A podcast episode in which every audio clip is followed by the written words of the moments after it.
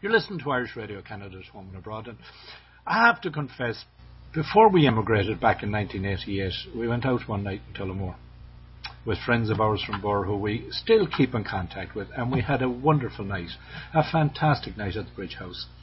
And when I say that, it was memorable because what was memorable about it was a, it was a concert of Mary Black's, and Mary put on a wonderful performance, and Mary is still putting on tremendous performances. She's touring North America at the moment, and she's going to be at the Midland Cultural Centre on Monday, August 7th at 8 p.m.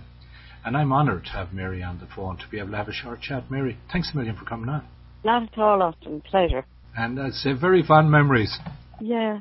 When you talk about 1988, I'm just thinking there now, that was the year Roisin was born, and she would have been the youngest of my three uh, children. So uh, it was a hectic time between juggling children and gigging and, and traveling. You know, I just, I, I often think back and say, how did I ever do it really, you know? But uh, we managed between us, Joe and myself, and Joe wouldn't travel with us when we were when the kids were small. He would be holding the fort at home, doing his work during the day. But my mother was great. I had great backup, so it made it so much easier to have family backup there. You know. And when you talk about family backup, the Black family is very much a family when it comes to music.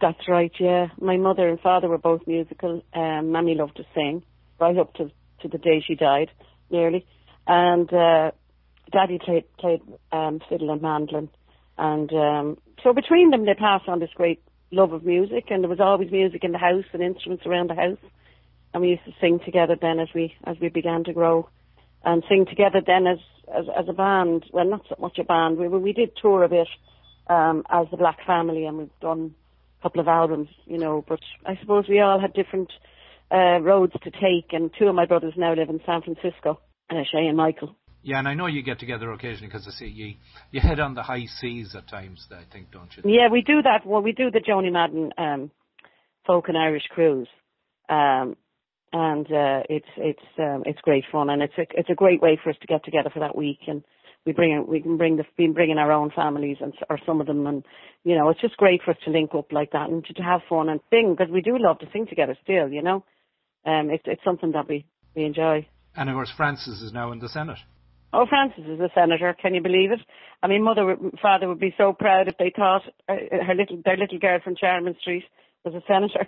and it is amazing that the road that life leads. When you say that you grew up with with music, what drew you into music as a career? Well, it kind of happened.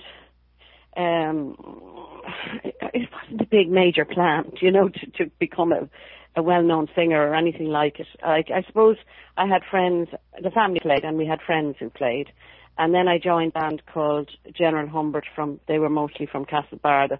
And how I came about meeting them was I used to go up and visit Shay, my eldest brother, and he was working up there and he got to know the local musicians. And we started to sing and play together and we said we'd form a band and we recorded and travelled for a couple of years with General Humbert.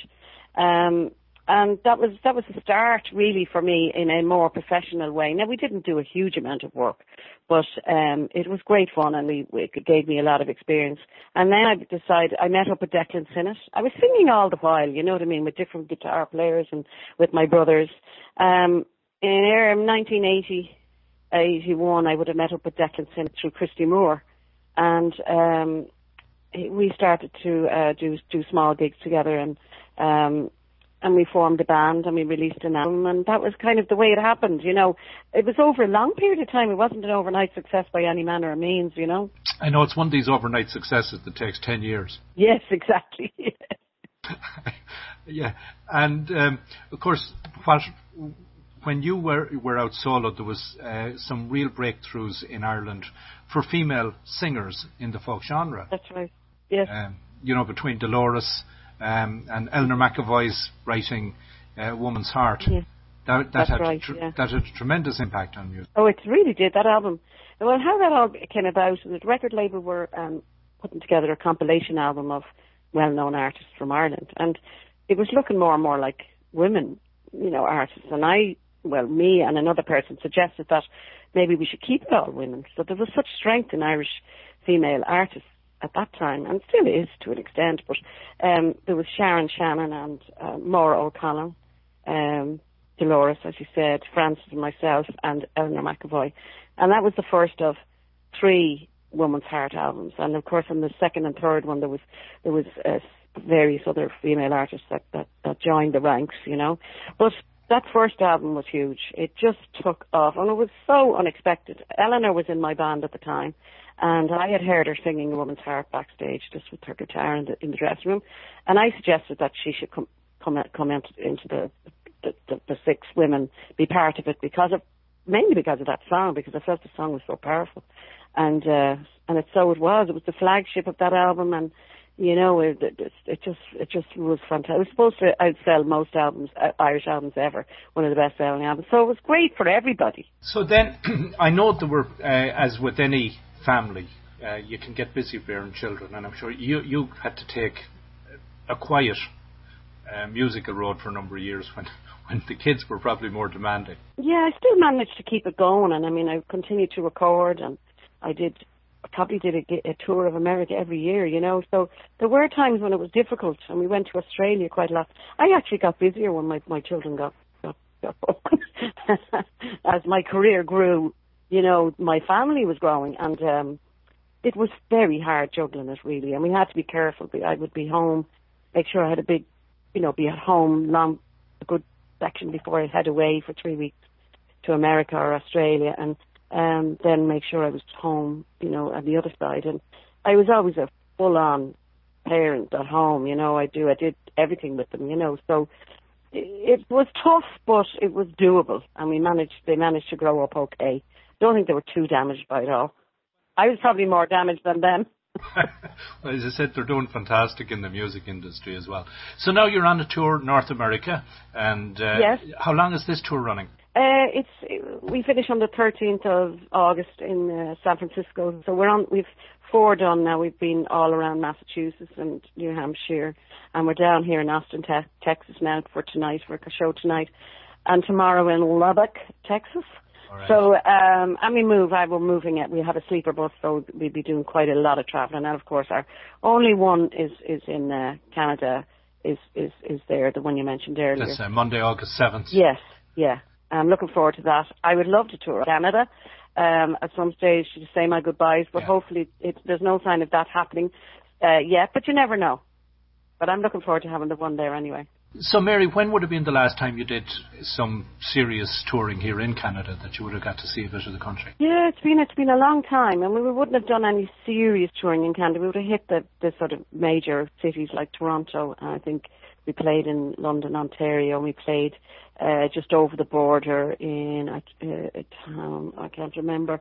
We also played Vancouver a long time ago at a festival. So uh, it would be lovely to. I'd love to do it, and I I think now that things are winding down, it could be something. It's kind of on my bucket list. I'd love to do smaller venues in little towns if there was a, a sort of a route, you know, because I haven't really toured there, you know, properly. So it's something that I would love to do, you know. It's I, if you're happy in small venues and it's something that could be arranged, but I'm sure I would strongly recommend don't do it in February. Oh no, Um, no. not in this one. You want to bring skis Not in me, this would I? one. You would Mhm.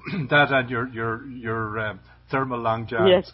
So the uh, the gig on Monday night, as I say, it's the Midland Cultural Centre, and it's at 8 p.m. And uh, Roisin is with you. She is. She, she's opening the show, and uh, she she's going down very well, and she it, it, she sings with me at the end, come back on stage. So it's lovely to have her on board, you know, and uh, hanging out with her is, is great. Just so as we can give the coordinates, the website for the Midland Cultural Centre is midlandculturalcentre.com. Yeah. That's midlandculturalcentre.com. And Mary is there on Monday evening. And um, not only is there music in your own family, of course, um, Frances's daughter is out there also, Aoife, Oh, and is doing very yeah, well. she's she's doing very well, and uh, she's she's actually going to be she's touring uh, just starting in August. She's doing a, a lot of touring uh, right through till till October, I think, in in America and possibly in Canada. I'm not sure, but uh, yeah, she's doing really well. Aoife Aoife Scott, and her brother's a lovely Yeah. musician as well, Owen, who just had a baby girl there the week before I came away. Very exciting news for the family. Wrote Frances's first grandchild, and. um yeah, no, it, it's great to see it, you know, going through to the next generation. Well, Mary, I want to thank you for taking the time, and I appreciate it because uh, time is precious. Yeah. And uh, well, many people see that you walk on stage and you perform an hour and a half or two hours. Yeah. Uh, we all know that life on the road is not the hour and a half, two hours that you put on stage. There's a long day uh, Oh, yeah. beforehand, and there's a long, long night after. A lot of travelling and all that, yeah. It takes it out of you, all right. Indeed. We had two flights and a two and a half hour drive yesterday, for example. So that's that's not typical, but it is part of the whole thing. You know, you have to get to get from A to B. You have to do it. You know. Right, that's right. Well, Mary, I want to take it, thank you, as I said, for taking All the right. time. And uh, unfortunately, I won't be able to get over to Midland on Monday night. No. I would love to. So have a wonderful night in, in Midland. I will, and I'm looking forward to it very much. We'll have good crack. and it's been an honour and a pleasure chatting with you. Okay, Austin.